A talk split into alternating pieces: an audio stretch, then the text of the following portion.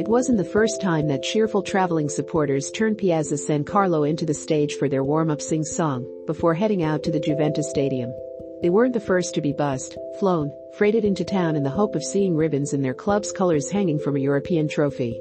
As they weren't the first, and they won't be the last, to toast that dream's fulfillment in the bars in San Salvario, or mourn its passing in a dreary drive home on the autostrada. But on one count they can claim to have broken new ground. They did this not to support their heroes, but their heroines. As Olympique Lyon beat reigning title holders Barcelona in the Women's Champions League final as events in Turin once again underlined the unprecedented rise in popularity of the women's game. While we couldn't hear each other on the pitch from a meter away, said player of the match Amandine Henry, we had to shout. We're really happy, even though there were more Barcelona fans than Lyon fans. We'd rather see a full stadium than an empty one. As the game itself was largely the story of the triumphant return of one particular superstar, Ada Hegerberg was an uncontainable threat for the Barcelona defense, always available for a pass, always a step ahead of her marker and always industrious without possession.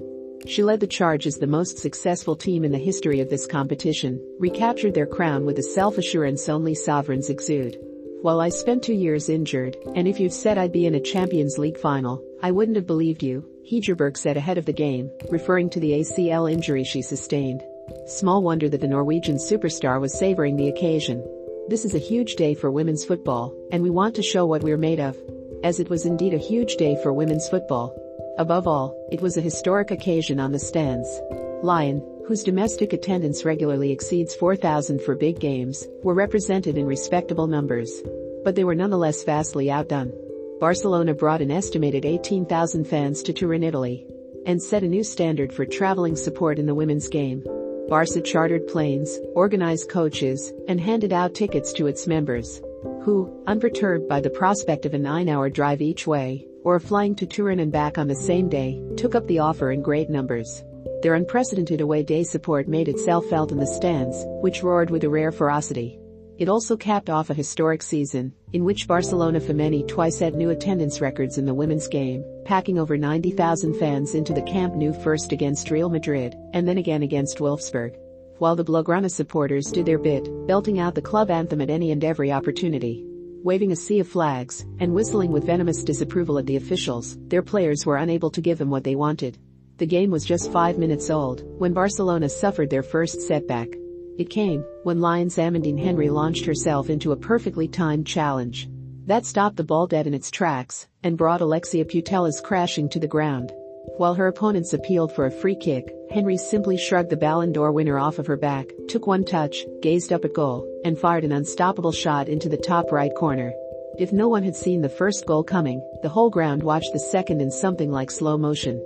Selma Bacha's cross hung in the air for an eternity, before finding a grateful Hegerberg unmarked at the back post, and the Norwegian made the Barcelona back line pay for failing to find their bearings.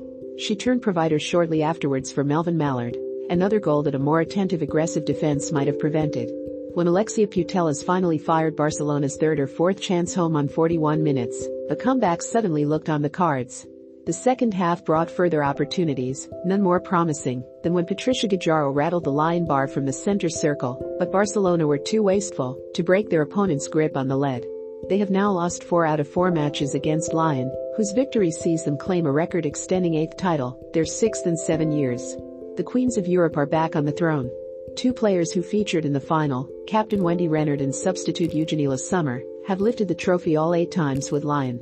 They said, we were underdogs, Renard said after the game. We wanted to keep on writing our story and we showed what we could do, and we showed it well, because we're leaving with the trophy. The first final they won, a decade ago in Munich, was watched by 50,000 spectators, a record for a Champions League final that still hasn't been broken. 32,257 were inside the Juventus Stadium, putting tonight's spectacle in second place. One gets the feeling that the local uptake was less than enthusiastic this time around.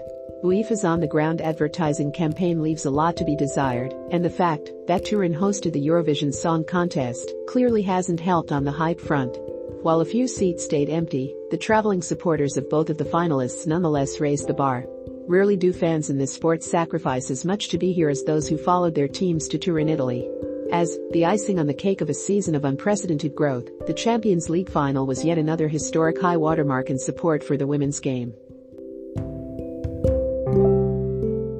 Remember to follow Golia by hitting the follow button and slapping a 5-star review on the show or tapping the love icon. Let's get to 1 million followers and tune in daily for new episodes.